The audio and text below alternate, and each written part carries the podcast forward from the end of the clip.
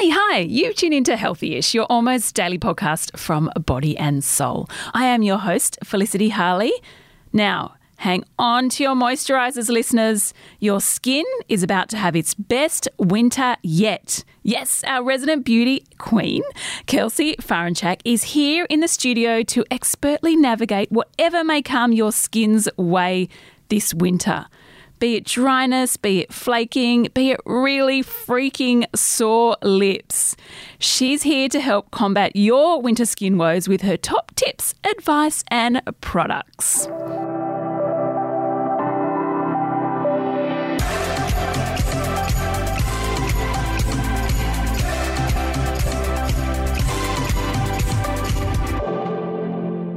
Kelsey, hello. Welcome back to our weekly healthy-ish spot. Winter skin. Oh, winter can do a number on your skin. Itchy, make you itchy, dryness. Should we switch up our beauty routine? And if so, how? Hello, thank you for having me. Yes, you should. Um, look, it depends on your skin type and how much external aggressors. So these are things like pollutants, temperature fluctuations, the wind, for example, how much they all affect your skin. So generally, I do think it's wise to increase hydration or, you know, swap to a thicker moisturizer or even introduce a face oil if you don't already use one, as this can really up that hydration and support and strengthen your skin's barrier. If the barrier is impaired, it opens you up to damage and sensitivity and sensitized skin. So you really want to lock in all of that moisture and keep it nice and supple and strong. So, what about our daily products? What should we include? Should we add or eliminate in winter? Mm-hmm. So, I'd be looking at nourishing and hydrating ingredients. Um, at the same time, don't be scared of using your actives, you know, or of exfoliating either. But when it comes to moisturizers, you should be using humectants, emollients, and occlusives. You did well pronouncing all those. Okay, good. Impressive. okay, so humectants, they are the ones that work to bind water to the skin. So these are ingredients such as glycerin and hyaluronic acid. So we should all know that hyaluronic acid holds 1,000 times its weight in water, which is why it's such a powerhouse. wow. At hydration. Get that in your skincare regime. Yeah. Um, and then you have emollients or occlusives. So these are ingredients like oils, butters, lipids, and fatty acids. Um, and these basically lock in moisture and then also prevent transepidermal water loss. So that's when the air pulls the moisture out from the skin. Um, Occlusives also create a physical barrier, so this helps strengthens that skin barrier too and stops um, you know air and stuff from getting in, and then it traps whatever's underneath it into the skin. So when you use them all together, you've got this winning hydration trifecta. And basically, you're targeting dry skin, which is a lack of oil, and then dehydrated skin, which is a lack of water.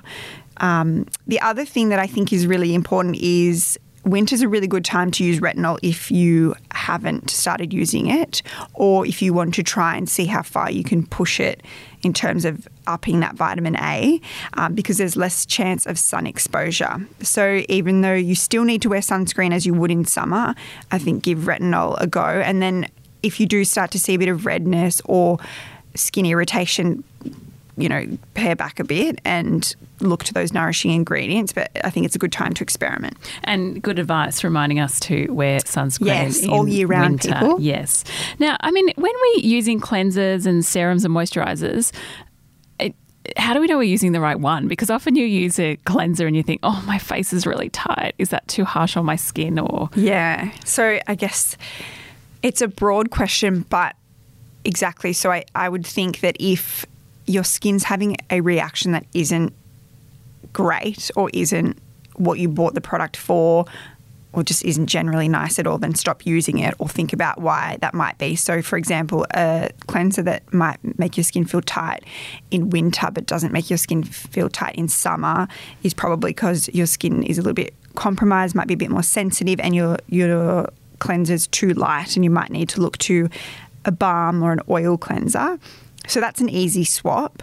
Because, yeah, I generally think that the formulations that we use in summer are obviously much lighter. So look for winter esque type formulas, so thicker creams, oils. Um, serums don't really matter because you can use these all year round, but if you're sensitive or your barrier is impaired, they could cause irritation from the active ingredients. So, pare back your routine until you rebuild the barrier. But I would be using hyaluronic acid, your niacinamide, vitamin C, and retinol all year round, no matter what. Yeah, nice. Now, I always feel as the temperature drops, my shower temp goes up and up. And I'm guessing you're going to tell me this isn't no no, Yes. right? Is there anything else we should avoid, uh, avoid, especially if we have more serious skin issues like eczema or psoriasis? Yeah, so I do that too. Um, actually, I was We in the shower do. this morning and then my partner jumped in because we both came from the gym and it was so cold and I had the heat on so high. And then when you get out, you're just freezing and your skin dries out really quickly. So, this, yeah, it makes your skin dry out. It makes it more itchy and more dehydrated. So, everyone always says to have lukewarm showers, which aren't necessarily great, or lukewarm baths and then you add some body who oil to, to running water. I know. yeah, they say don't have baths at all in winter, but I, I couldn't think of Oh, anything it- better. For me, it's the time to have yeah, baths. so always add body oil to the bath water. ah, good tip. Um, but yeah, tem- temperature fluctuations. So sitting in front of the heater that can dry out your skin. Certain materials like wool can irritate your skin and cause eczema. Certain ingredients in skincare too. But often, if you have these conditions, you'll obviously know what to avoid to avoid these flare ups. But a dermatologist and a diary can help. So if you're not sure what caused your skin flare up, maybe start keeping a diary, and then you can kind of pinpoint if it was food or temperature or skincare ingredient, etc. Also, you should be using a humidifier because that will help keep your skin dry. I mean, moisturized, but yeah, nice Yeah. and supple. I get it.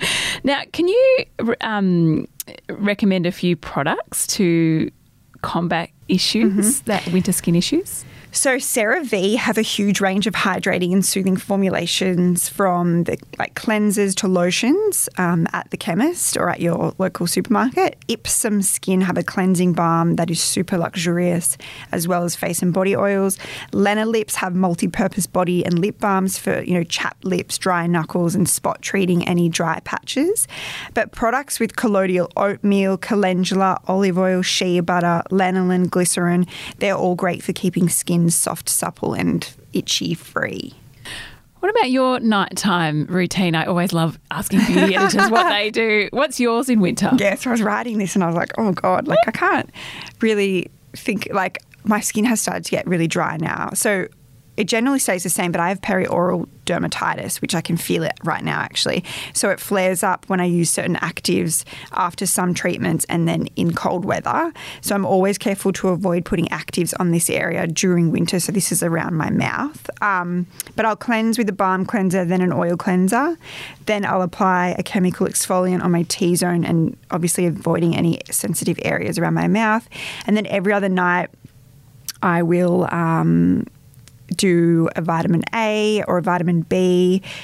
Um, and then finish with a face oil or a rich night cream with ceramides if I need extra hydration, which I generally do.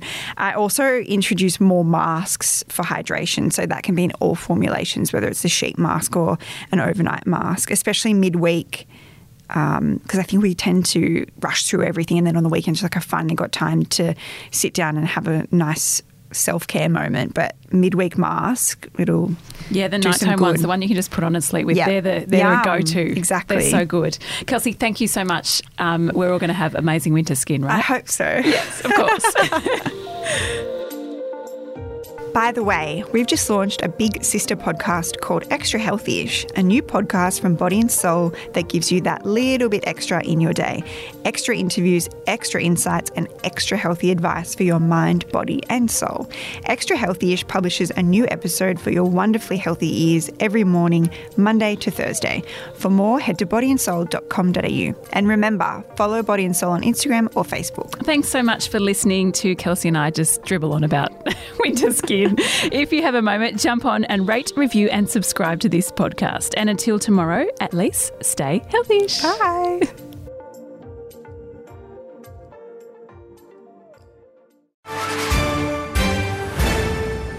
News doesn't have to be boring. The Brits have given Prince Harry a new nickname after yet another tell all interview. Oh God, is it the Ginger Whinger?